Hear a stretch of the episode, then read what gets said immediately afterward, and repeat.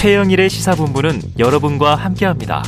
짧은 문자 50원, 긴 문자 100원이 드는 9730. 라디오 어플 콩과 유튜브는 무료로 참여하실 수 있습니다.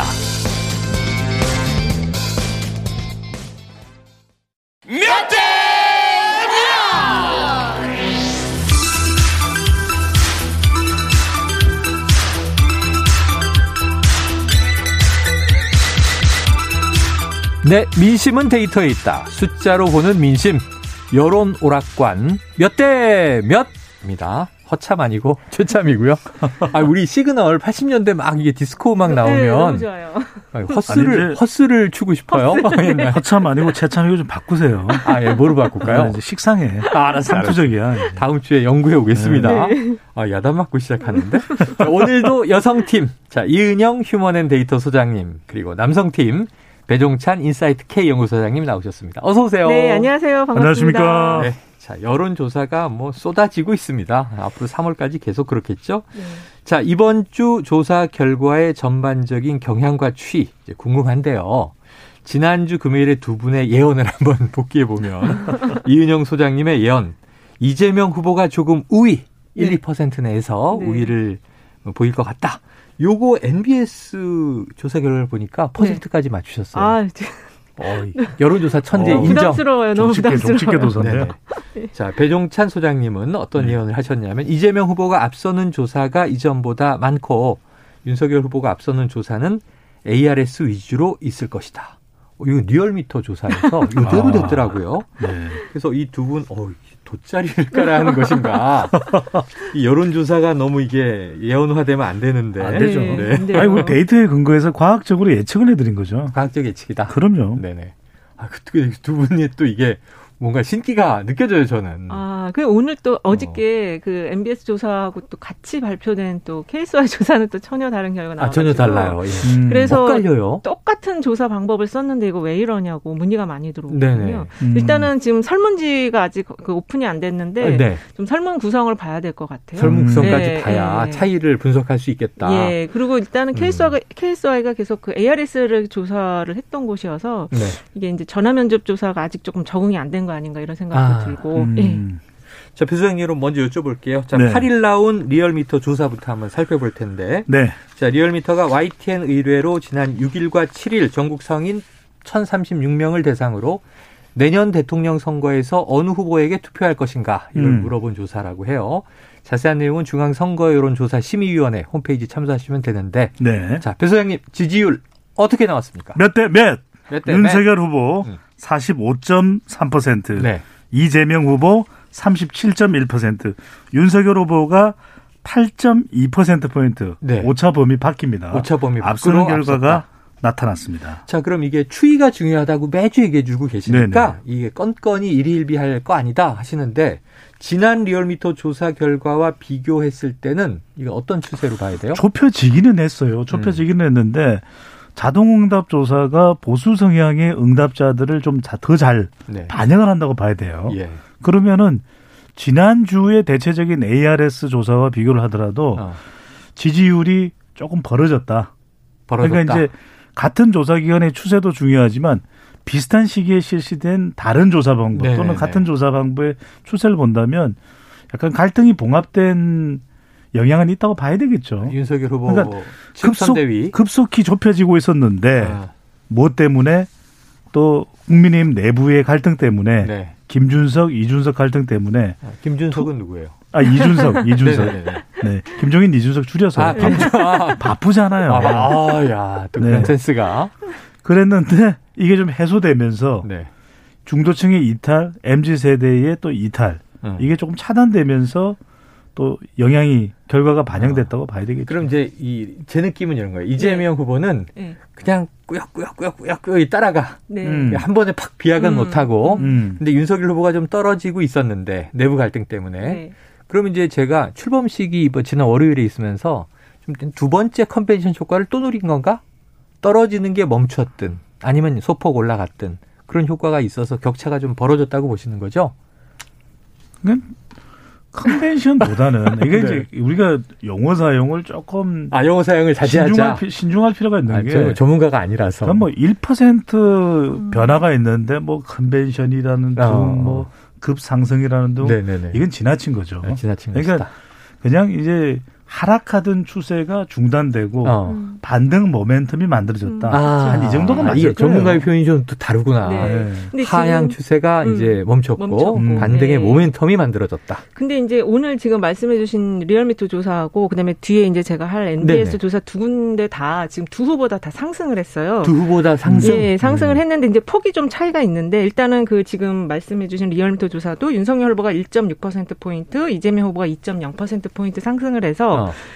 둘 다 뭔가 그 컨벤션, 그러니까 윤석열 후보는 그 선대위 구성의 컨벤션 호- 효과가 출범식. 약간 예. 미미하게나마 소폭 반영이 되었다 네. 이렇게 볼 수 있고요. 이재명 후보의 상승폭과 관련해서는 이게 요인이 좀 여러 가지가 있는 것 같아요. 어. 그래서 뭐 태도의 변화, 그 다음에 조국 사과 발언 이런 차별화의 그런 내용들 네. 그리고 호남을 지금 2주째 방문했었거든요. 메타버스. 네, 네. 그래서 그것도 좀 일부 반영이 된 것이 아닌가 이렇게 좀 보여집니다. 그래요. 또 오늘 TK 지역으로 간다고 네, 하니까 그렇죠. 어떻게 음. 될지 지켜보도록 하는데 네. 지금 말씀하신 대로 이 저 어, 이은영 소장님 양자 대결 조사도 있었잖아요. 예, 예, 맞습니다. 지난 조사에서. 근데 예. 여긴 또 격차가 줄었어요? 그렇습니다. 이게 지금 8.2% 8.2% 포인트 다자 대결에서는 격차가 좀8.2% 포인트였는데 양자로 가니까 4.9% 포인트로 격차가 어. 좁혀졌어요. 같은 조사인데. 예, 같은 조사에서 이제 다자로 물어본 거랑 양자로 네네네. 물어본 건데 보통 이제 이 결과의 특징은 뭐냐면 이재명 후보의 상승폭이 좀 더 많았거든요. 음. 그래서 이제 이 양자로 그러니까 뭔가 그 양강 구도로 그래서 이제 삼지대가 이제 양강 구도로 이제 편입이 됐을 때 네네. 우리가 보통은 윤석열 후보가 더 유리할 것이다 이렇게 봤는데 이 그러게요. 조사에서는 이재명 후보가 그 효과를 좀 더 많이 보는 걸로 오. 그렇게 좀 나타났거든요. 그럼 아주 그냥 제가 단순 무식하게. 네, 음. 자, 그럼 다자구도에서 이 안석열, 아니, 저, 저, 안석열이 뭐예요? 안철수 후보의 표는 네, 보수 쪽으로 가겠지. 그렇죠. 윤석열 후보에게. 예, 음. 그럼 심상정 후보의 표는 진보 쪽이니까 민주당 쪽으로 가겠지. 네, 네. 이렇게 단순히 생각하는 게 틀릴 수도 있다는 거예요. 그렇죠. 그 오히려 안철수 후보가 갖고 있는 표가 좀 더 민주당 쪽으로도 갈갈 수가 수 있고, 있다. 예, 어. 예. 그리고 또 김동연 표도 김동연 네네. 후보도 가져갈 수가 있고, 어. 이 심상정 후보가 이 갖고 있던 표도 상당히 많이 갈 수도 있다 네, 이렇게 네. 좀 보여져요. 어. 그래서 앞으로 그 추이를 봐야 될 것 같고 여기서 좀 또 재밌는 게 지금 20대 이제 여자들의 부동층이 굉장히 또 많거든요. 아, 음. 그렇죠, 그렇죠. 예, 그래서 이제 그 층이 이재명 후보에 과연 갈 수 있을까? 갈 수도 있겠구나. 이런 지금 결과를 보여주는 음. 그런 조사였어요. 여기서 더, 사실 더 중요한 것은 네네네. 이재명 후보의 경우에는 진보층 지지 기반이 단단하거든요. 네. 그렇죠. 음. 그러니까 이 양자 대결 구도가 될 경우에 심상정 후보가 보기에서 사라졌을 때는 어. 대체로 진보층 지지를 받는 심상정 후보의 지지층이 이재명 후보에게로 가요. 네. 그런데 안철수 후보는 결이 다른 거죠. 그렇죠. 그러니까 어. 안 후보의 지지층들은 윤석열 후보 쪽으로 가지 않는다. 어. 이건 윤 후보에게는 상당히 또 부담이 되는 겁니다. 그렇죠, 그렇죠. 그러니까 안 후보와의 이 갈등 관계, 갈등 관계라는 것은 이제 서로 합당이나 단일화가 어려워지는 네네. 상황. 이것 자체가 향후에 네. 윤 후보가 해결해야 되는 과제가 되는 거죠. 왜냐하면 김종인 총괄 상임위원장이 영입됐기 때문에 음. 김 위원장과 안철수 후보 사이에는 상당히 갈등이 아, 있잖아요. 맞아요, 맞아요. 골이 깊죠. 대립각이 있잖아요. 그거 다 알지 않습니까? 이것 자체가 반영이 됐다고 봐야 되겠죠. 예, 반영됐다. 그럴 네. 수 있네요. 자, 지금 아마 청취자분들이 이 두 분 이야기를 들으면서 궁금한 게 너무 많이 질문이 떠오를 것 같아서 아, 예. 제가 좀 대표적인 거몇 개를 좀 정리해 볼게요. 자, 20대 여성 이야기가 나왔으니까 네. 자, 20대 중에 2대 남보다 그러니까 음. 이제 20대 남성층보다 20대 여성층 이대녀를 공격, 공략해야 한다.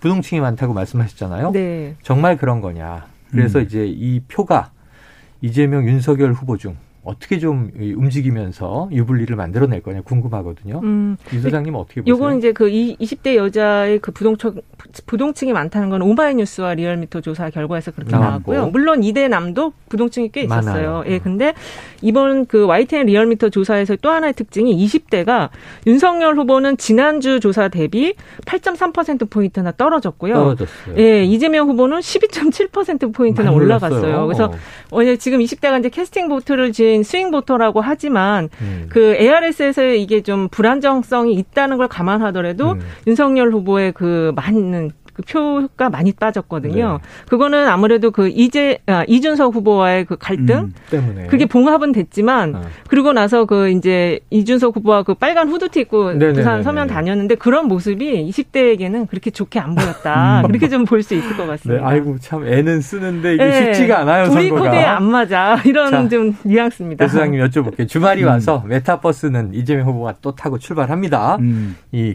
지난 호남을 2주 연속 음. 그리고 이제 불경 시작해서 축적원이 쭉 돌았는데 이재명 후보에 대해서 민주당 인사들은 그러니까 음. 이재명 선대위 인사들이 안타까워하는 게 현장에서 너무 반응이 좋다. 음, 네. 이재명 후보 만나면 너무 경청하고 즉흥연설하고 거기서 흥도 나고 그러는데 이게 중앙 매체에서는 느낌이 음. 안 전달되잖아요. 음. 네. 그러니까 메타버스로 돌면 그 지역 지지율은 반드시 오른다 이런 얘기를 하는데 음. 정말 효과 있는 겁니까?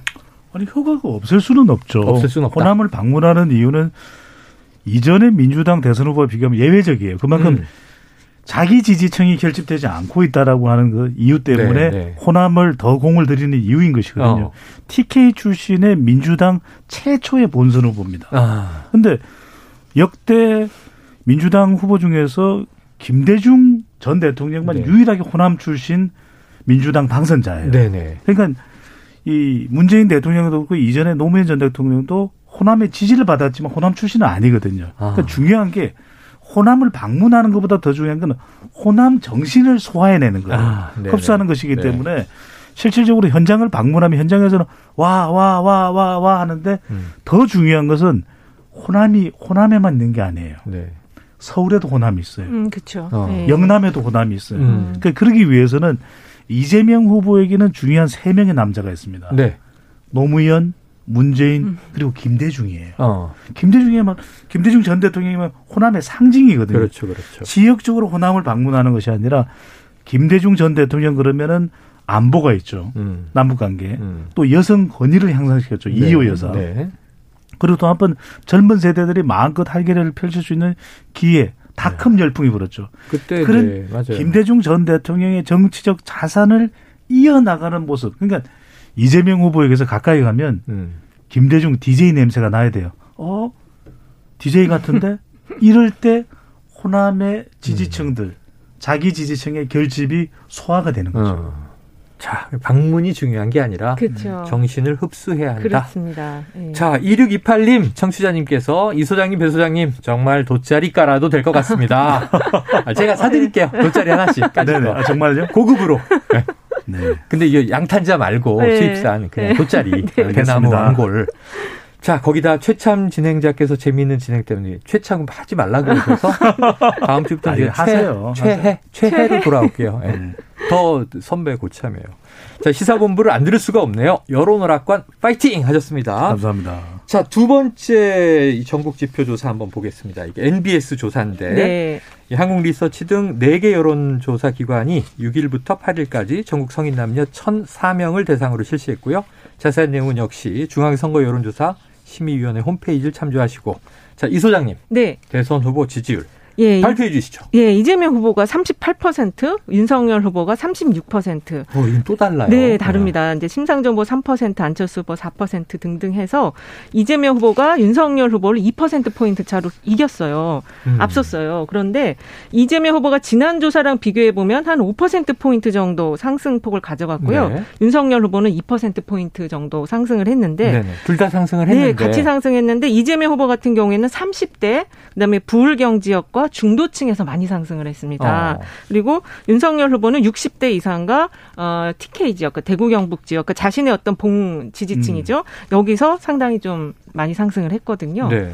그래서 어 이재명 후보는 조금 외연을 확장하는 흐름으로 지금 가고 있고 음. 40대가 그동안 계속 견인을 그 지지율을 이렇게 견인을 해왔다면 이제 30대 그리고 50대까지 좀 새가 붙는 흐름이고요. 음. 윤석열 후보는 그 선대위 갈등이 봉합되지 않으면서 굉장히 지지율이 하락, 하락을 하고 있었거든요. 네. 거기다가 대중적인 활동을 거의 안 했어요. 어. 그래서 지지율이 낮아 지던 그 상황에서 이 선대위를 어쨌든 출범을 시킴으로써 네. 그 하락을 막아내고 어쨌든 약간의 기치, 자기 본지 지층의 결집을 이뤘다 이렇게 볼 수 있을 것 같습니다. 그래요. 네, 아, 알겠습니다. 근데 지금 얘기를 듣다 보니까 아까 잠깐 부울경에서 올랐다. 네. 그거는 배 소장님 이유가 있을까요?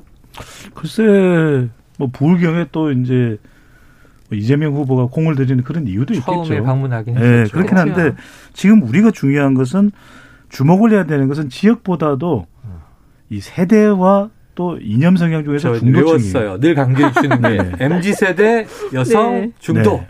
왜냐하면 M 여중 얘기하잖아요. 우리 네. 청취자분들께 계속 추세 말씀을 드린 이유는 음. 자동응답 조사는 대체적으로 좀 고수 우세하게 나오고 네네. 또 면접원 조사는 진보 우세하게 나와요. 이게 네. 직업 분포의 차이 때문인데 어. 이 휴대폰으로 전화를 걸게 되면 아무래도 화이트 칼라 또 사무직이 전화를 많이 받게 됩니다. 아. 그러다 보면 문재인 대통령의 핵심 지지층도 40대 화이트 칼라예요. 네네. 그러니까 그런 영향도 있다고 좀 볼 필요가 있겠는데 주- 중요한 건 이제 음. 추세겠죠. 근데 어떤 추세냐? 중도층과 30대에서 이재명 후보의 지지율이 올라갔다는 이야기예요. 네. 이 이야기는 뭐냐면 이 중요한 연령대 어. 20대 아니면 30대 중도층에서 올라갔다라는 것은 여기서 지지를 얻으면은 승기를 잡는다는 이야기인 거예요. 아 그래요. 그러니까 그만큼 상대적으로 윤석열 후보가 김종인, 이준석과의 갈등 사이에서 이 지지층들을 놓쳤다라는 거잖아요. 어. 그러니까 얼마나 중요한가. 그러니까 이번 선거는 선택과 집중입니다. 선택과 집중이다. MZ 세대 여성 중도층에게 누가 집중을 할 수 있느냐. 그것도 사람이 아니라 무턱대고 뭐 인재 영입 효과가 없잖아요. 네. 그게 아니라 손에 잡히는 정책, 손에 잡히는 비전 음. 이걸 이야기할 때 그 후보 쪽으로 더 마음이 갈 수가 있는 거죠. 어.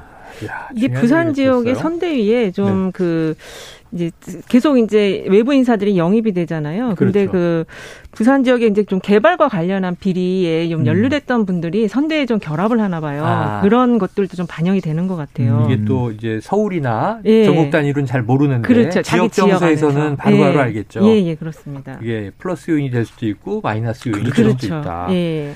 아 그래요. 자 이게 참 그러면은 지금 뭐 한 일주일 가까이 지나고 있습니다. 음. 지난 주말 지난 딱 일주일 전 오늘 저녁에 전격적인 이준석 윤석열 대타협 음. 화해가 있었고 그리고 이제 부산 한 바퀴 돌고 이제 출범식이 월요일 날 시작됐는데 그때 제가 그 말씀을 드렸죠. 네네. 왜냐하면 이 이준석 당 대표의 공개적 자명이 자명이 네. 있지만 적어도 늦어도 주말 사이에는 봉합이 될 거다. 봉합될 그렇죠. 수밖에 맞아요, 없다. 맞아요. 맞아요. 그렇게 얘기하죠. 그 이야기를 제가 드렸었죠. 예. 네. 그럼 이제 봉합 또 출범식 이 그래도 완결성을 좀더 그렇죠. 갖추게 된 것, 예. 그리고 타협하고 각자 이제 이준석 또 대표는 2030 남성표 네. 많이 음. 주고 있잖아요. 예. 그럼 이게 다시 좀 윤 후보 쪽으로 탄력이 받으리라고 예상하세요?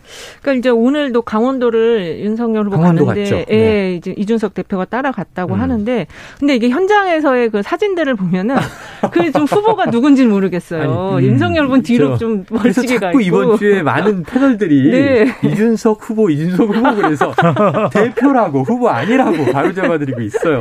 네. 예, 그런 현상이 지금 나 타나고 있고 지금 이 이재명 후보도 대구 경북을 다시 방문을 한 거거든요. 원래는 이번 그렇죠. 주에 이제 수도권을 한다고 간다고 어. 그랬는데 그래서 자기 본거지 그쪽을 한 번 더 다듬고 그 다음에 1월을 맞이하겠다 이런 생각인 것 같아요. 아, 네. 12월에 한 번 본거지를 네. 짚고 근데 네. 짧, 짧게 이 말씀을 드려야 될 게 뭐냐면 MZ 세대가 중요하지만 네.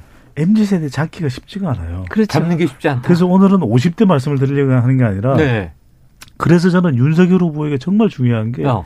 여성표입니다. 아, 여성표다. 왜냐하면 최근에 후보자에 대한 비호감도 크지만 음. 배우자에 대한 비호감이 아주 큰 것으로 아, 나타났거든요. 배우자 비호감도 맞아요. 지난주에 그래서 분석했었죠. 저는 이번 대선이 이 배우자 대선이 될 수도 있어요. 어. 특히 이제 이재명 후보의 배우자보다는 더 많은 사람들이 관심을 가지고 있는 것은 지금 네. 윤석열 후보의 배우자거든요. 음. 그 부분도 초점을 좀 맞출 필요가 있겠죠. 네. 맞아요. 좋아요. 이- 네. 자, 이게 이제 다음 주 전망으로 넘어가 볼 겁니다. 왜냐하면 아, 지금 예. 오늘까지 터진 이슈들이 네. 너무 많아요. 급박하고 그렇죠. 충격적인 게 너무 많아서 네. 주말을 끼고 이제 다음 주에 막 이제 여야 후보 모두에게 네. 영향을 줄 이슈들이 있을 것 같아서 두 분의 이제 이 돗자리 전망이 참 궁금합니다. 음. 자, 국민의힘 노재승 전 위원장 발언. 결국 어제 사퇴로 마무리가 지어졌습니다만 또 그전에는 뭐 함- 함익병 원장 영입 철회 문제도 있고 음. 지금 이 여론의 인재 영입 전쟁 과정에 벌어진 특히 노재승 함익병 문제 영향을 줄 거라고 보시는지 배 소장님 어떻게 보세요? 어, 영향을 주니까 네. 빨리 결과적으로는 사퇴를 한 것이거든요. 아. 근데 거듭 말씀드립니다만 음. 이번 대선은 인재 영입에 유권자들에게 영향을 별로 못 준다니까요. 그 오히려 관심이 없다. 음. 부정적인 역풍이 붑니다. 그 이유는 뭐냐면 영입 할수록 안 좋네 그럼. 이번 대선은 철저하게 프레임 전쟁과 이념 투표와 이익 투표가 혼재돼 있어요. 어. 그 이야기는 후보자의 신상과 후보자의 목소리에 전적으로 기 기울이면서도 음. 비호감 네거티브가 전개되는 선거입니다. 어. 그런데 후보자도 비호감인데 인재 영입을 했다고 해서 MZ 세대가 와 우리 이제 저기 어. 영입한 저 후보에게 투표할 거 그렇게 안 됩니다. 음. 왜? 유권자들이 너무 스마트해요. 우리 음. 시사본부의 청취자들은 세계 글로벌 넘버원 수준입니다. 아. 그런데 누구를 영입했다고 해서 아 조동현, 함익병, 이수정, 노재성 영입했다고 와 우리가 저 어. 대선 후보 찍어야지 아니에요. 이제는 애고 가구에도 보니까 선거 앞두고 부랴부랴 음. 그냥 야당 법석 인재 영입하는 게 아무런 효과가 없던데 네. 알아요. 네. 그래서 빨리 이것을 끊어내는 것이 음. 오히려 대선 후보에게는 더 유리해지는 길이에요. 유리해집니다. 이게 자, 지금 동의하세요? 예, 저도 동의하고요. 어. 특히 이제 2030을 잡기 위한 그런 음. 영입들을 하고 있거든요. 그렇죠. 여성 인사라든지 젊은 층을 하고 있는데 음. 이게 검증 없이 막 그 급하게 지금 하다 보니까 체하는 그런 모습들을 보이고 있어요. 지금 음. 말씀하신 것처럼 이번 선거는 영입 인사가 중요한 게 아니고요. 후보자와 배우자 이 두 분이 아, 가장 중요한 선거라고 예, 볼 수 있을 것 같아요. 더군다나 지금 민주당 같은 경우는 이재명 후보와 그 배우자 같이 뛰고 있는데 또 그게 일각에서는 후보자만 지금 뛰고 있다 이런 게 아직도 있거든요. 음. 이 윤석열 후보 쪽은 좀 그 대선 전략이 두 분을 안 보이게 하는 숨겨놓는 전략 전략을 지금 구사하고 있고 AI까지 동원하겠다고 아, 하니까 그렇죠, 그렇죠. 네 이런 것들이 좀 2030이 어떻게 어. 표심에 작동할지 좀 그럼 지금 이 양 캠프 모두 다 이 인재 영입 대전이 지역 공략 차원에서는 이재명 후보는 오늘 음. 김관영 최입의 전 그렇죠. 의원 입당 네. 영입 또 윤석열 후보 측은 이 호남의 이용호, 이용호 의원을 네. 비롯해서 네. 박주선 전 의원 등 영입 이거는 큰 의미 없어요? 별 영향 없을까요? 그게 이번 대선에서 음. 이미 대선 후보의 기본적인 거, 이거 우리가 이런 걸 그냥 음. 얼렁뚱땅 이해를 하면 안 돼요. 네네네. 무슨 이야기냐면 대선 후보의 지지율의 바탕에 깔려 있는 건 세 가지입니다. 지세리, 아. 지세리, 지역, 세대, 이념이에요. 어. 음. 그러니까 역대 대선은 87년부터 97년까지는 지역 선거입니다. 음. 그러니까 87년도에 노태우, 92년도에 YS, 음. 97년도에 DJ는 DJ. TK, PK, 호남이 한 번씩 나눠 가졌어요. 음. 2002년에 마누라를 버리라는 말입니까? 어. 이야기를 했던 노무현 대통령부터 어. 2017년 문재인 대통령까지 아 선거는 해야죠. 하. 그 네. 문재인 대통령까지는 이념 선거였어요. 어.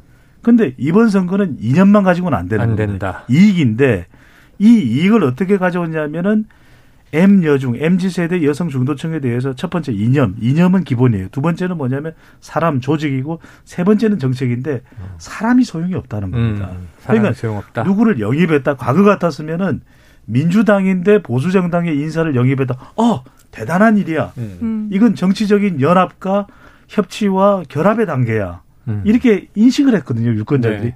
이제는 관심이 없어요. 관심 없다. 그거 하지 말고 음. 오히려 우리가 원하는 것이 무엇인지를 더 깊숙이 고민해서 음. 그 고민한 아이디어와 공약과 비전을 내놨다 네. 내달라.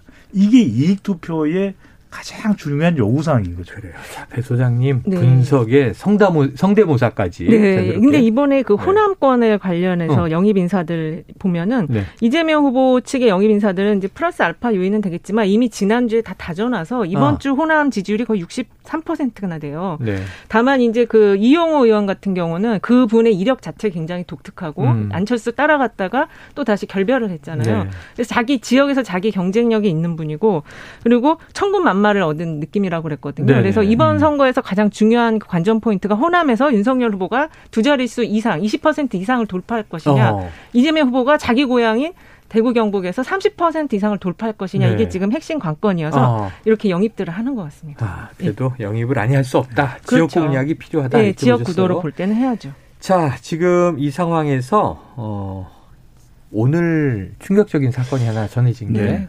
대장동 개발 의혹과 관련해서 수사를 받아왔고 구속영장 청구가 이루어진 유한기 전 본부장의 극단적 선택 소식이 들려왔습니다. 그래서 이게 대장동 이슈가 좀 가라앉던 와중에 다시 급부상하는 거 아니냐. 그럼 여야 후보에게는 어떤 영향을 줄 것이냐. 또 특검 어떻게 될 것이냐. 그런데 조금 아까 일부에서는 이제 이 기자가 정리하면서 어쨌든 이게 이재명 후보에게 좀 악재 아닌가 하는 얘기가 나왔어요. 배 소장님, 이 유한기 전 본부장과 대장동 특검 현재 상황 이 양 후보에게 어떻게 작용할까요? 다음 윤석열 주에. 후보보다는 이재명 후보 쪽에 초점을 맞춰야 되겠죠. 음. 이번 건은 단대 장소라고 봐야 되겠죠. 네. 단기적으로는 큰 이슈, 어. 대. 장기적으로는 소, 작은 이슈죠. 장기적으로는 왜냐하면 단기적으로는 지금 사람이 죽었습니다. 어, 그렇죠, 그렇죠. 이건 그 더군다나 대장동 개발 의혹의 중심에 서 있었던 유한기 개발 본부장이에요. 네. 그리고 성남도시개발공사는 당시에 이재명 성남시장의 희하에 있던 조직이었어요. 음, 음. 그러니까 이건 불거질 수밖에 없죠. 네네. 그리고 네. 좀 식어가고 있던 부동산 이슈가 재조명되기 때문에 음. 이건 상당히 서울을 중심으로 해서 또 가정주부청을 중심으로 해서 이재명 후보에게는 부담이 되는 이슈예요. 음. 그런데 자 특검 안에서 이렇게 됐다. 또 빨리 밝혀라.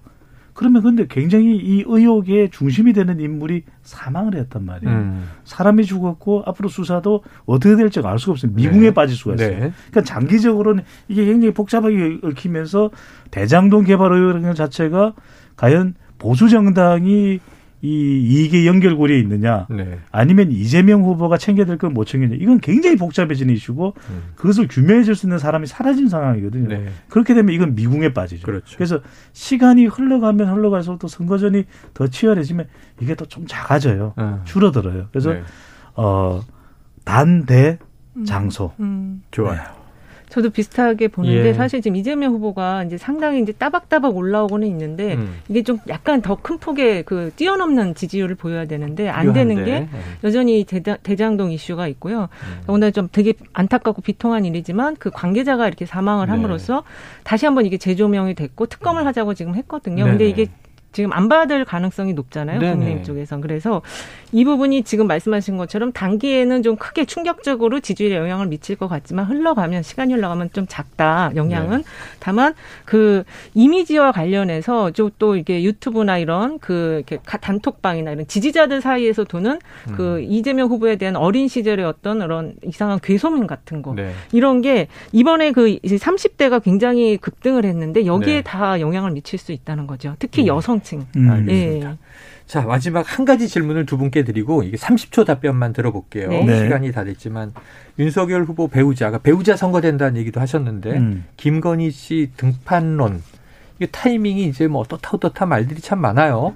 근데 지금 상황을 보면 늦게 등판할수록 지지율에 도움이 된다고 생각하는 거 아닌가 싶기도 한데 김건희 씨의 등장 지지율에 어떤 영향을 미친다. 윤석열 후보에게 조언을 주신다면 배 소장님. 지대한 영향을 미쳐요. 지대한 빨리, 빨리, 나와서 나오는 게 좋다. 빨리. 빨리 나와서 지금 털어내야 돼요. 어. 지금 털어내지 않으면은 30대, 40대, 50대 여성의 경우에는 수치를 말씀드리면 조사 개요까지 다 말씀드려야 되니까 네네.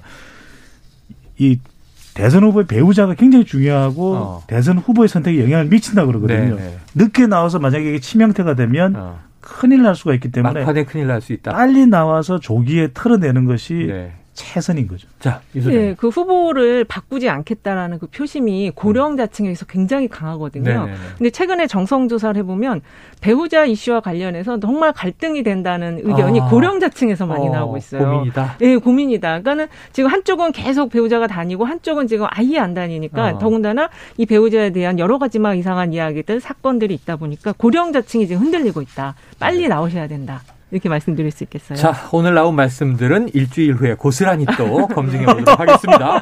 여론 오락관 몇 대 몇? 자, 배종찬 인사이트 K 연구소장, 이은영 휴먼 앤 데이터 소장. 오늘 두 분 말씀 고맙습니다. 네, 감사합니다. 고맙습니다.